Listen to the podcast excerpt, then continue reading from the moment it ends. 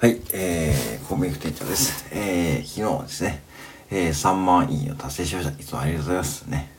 えー、スタンド FM が始めて約3年ですね。で、3万いいですね。はい、えー、ということでこそ、えー、今度も、今後もコツコツやっていこうと思います。今日はですね、えー、今 G7 サミットですね、広島で行われてますよね。G7 サミットで、ちょうどゼレンスキーさんもね、ゼレンスキー大統領ね、来日されて、これ、岸田さんのやっぱ外交力の強さというか、まあね、そのゼレンスキーさんを国の状況と天秤をかけて、まあ、G7 に参加することがね、やっぱこれ意義があると思っていることですね。うん。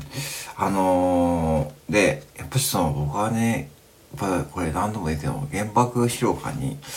えー、おととしかな、えー、行ってね、やっぱりその時の衝撃はやっぱしまだ忘れられないんですね。やっぱしこれ人生一度はね、行った方がいいと思ってます。これね、岐阜からでも新幹線使えば2時間足らず行けるしさ、ね、まあお金とかそういうことじゃなくて、もう経験値ですよ、やっぱしね、これやっぱしね、貴重な資料です。で、そこでやっぱし思ったのはね、あの、うん、まあ当時ね、あの、その、小学校の方がね、社会見学に来て、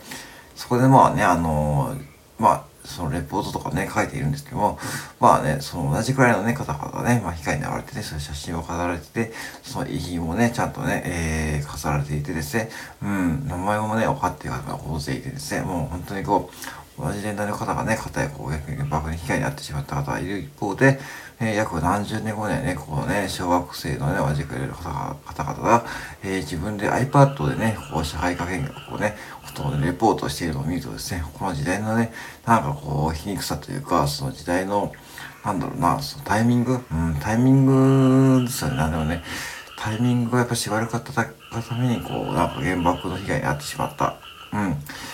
まあこれは本当になんかもう僕が平たいことじゃいないしね、別に広島市民でもなんでもないからね、こう偉そうなことは言えないしけども、まあでも岐阜でもね、岐阜市大空襲もあったしね、そういうことまあるからね、やっぱし全国各地で、もう本当当時は悲惨なこう、うん、ね、あのー、空襲が繰り広げられてはいたわけでございましてですね、まあ、とはいってですね、岐阜はね、その辺はのことはね、小学校ではね、勉強しないんですよね。ちょっと社会科の勉強で触れるくらいですね、岐阜市の大空襲が。で、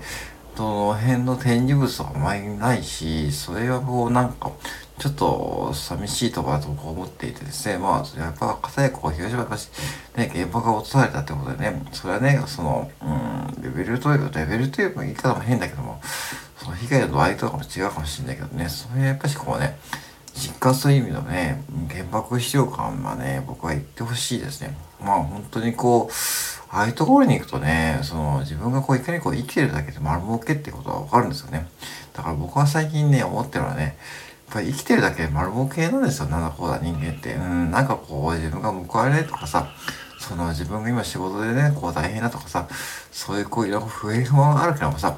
僕は生きてるだけで丸儲けっていうように覚悟をつけて、日本で、日本で生きてるだけで、っていう覚悟をつけてます。本当に。だから、日本で、日本人であるだけを生きてるだけ丸儲けっていうふうに思うようにしていて、なんかさ、最近た確かにこう日本ってこう経済がさっとかさ、うんたらかんたかとか言うけどさ、なんだかんだこう日本人のマインドっていうのは私、僕は世界に誇れるものだと思ってるし、だからこそ、ああいうこう原爆視聴館とかね、そういうことを戦時指定者の後世に伝えようとする、その、ね、僕らのこう前の世代の方がね、努力して、民資料として残してくれたってことがね、少しあると思うんですよ。うん。まあ普通は、考えてあんなすごい、すごい努力ですよね。あんな、ね、本当に素晴らしい、素晴らしいっていうか、本当にこう、うん、ものをですね、本当に世界レベルのものをね、ちゃんとね、うん、保存してくれている、こう、広島の方々の努力もね、すごいと思うし、あと原爆動画もね、うん、僕も見たけどね、あれ僕見た時はね、本当に、あ、こんなに小さいんだっていうふうにこう思いました。なんかドームって書いてあるからね、どどうしてもこう、こう、最近の大きな建物をね、想像したけど、これ、大きさで言うとですね、なんだろうな、うーん、本当にこう、ちょっとしたマンションぐらいの大きさ、大きマンションよりもちろん大きいけども、うん、それの大きさに見えたしね、あ、こんなに小さいんだけども、そうやってちゃんと原爆でちゃんとね、被害になって残っていたところを思うとですね、なんかこう、ちょっと、ね、まざまとその前を一周してみてしまいました。うん。ね、うん。本当にそういうことを思うと、もし皆さんね、その実践文がせっかく開かれて、こんなにこう、東島がね、毎年毎年こう、なんかこうね、まあ平和記念式典とかやられてますけども、ぜひね、皆さん自分の目でね、一回見てですね、その、いかにこう自分が日本で生まれてですね、ラ今生きている時代、本当ラッキーかところをね、噛み締める機会になると思います。本当に。だから本当にね、今本当にもう自分も含めてですけども、こうやってこう普通にこう生活できて普通に仕事があってですね、普通に給料もらえてですね、それだけでも十分ですね、僕は結構幸せだと思いますよ、本当にこう。そこでこうなんだかんだこう会社に不平不満とかね、言うならね、まあそれはそれでまた多分ね、自分こうなんか満たされたいとかね、